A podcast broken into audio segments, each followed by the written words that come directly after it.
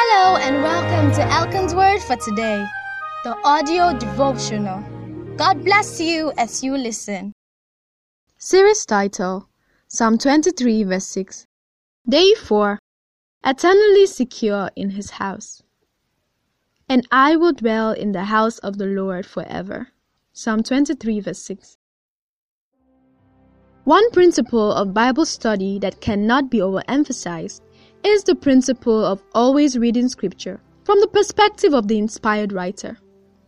That is, the words you see cannot have a meaning different from what the writer intended.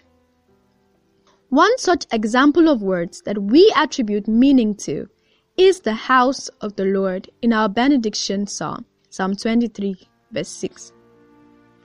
When we recite that verse, Many typically think of the modern meaning of house of God, that is, a place of worship. In other words, they think of going or staying in church. But from the little of David's biography that we know, we can tell that he didn't spend all of his time sitting at the temple.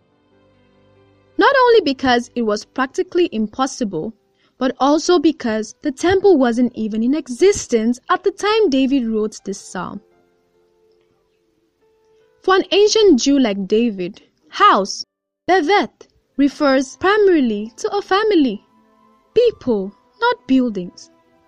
The modern English equivalent would be household. So, house of the Lord for David means God's family.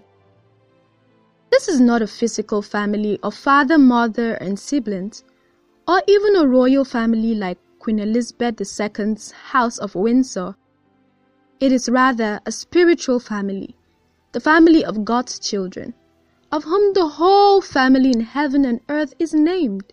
Ephesians 3 verse 15. It's a great affirmation of faith and assurance. Some believers today can't avow with certainty their position in Christ. But as a result of his unusual insight into God's salvation plan, David was able to state categorically and in a sense, prophetically, the constancy of his position in the house of the Lord. Being persuaded that he is, quote unquote, kept by the power of God through faith unto salvation. And being confident that he which has begun a good work in him will perform it unto the last day. Philippians 1 verse 6 and 1 Peter 1 verse 5. So the next time you say the benediction, ponder on the gravity of those words and think of your place in God's house and in God's hand. Amen. More blessings await you today. You'll not miss them in Jesus' name.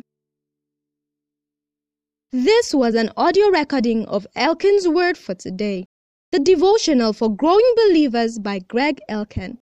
For more information and other edifying resources or to support this growing work, visit us at www.gregelkan.com.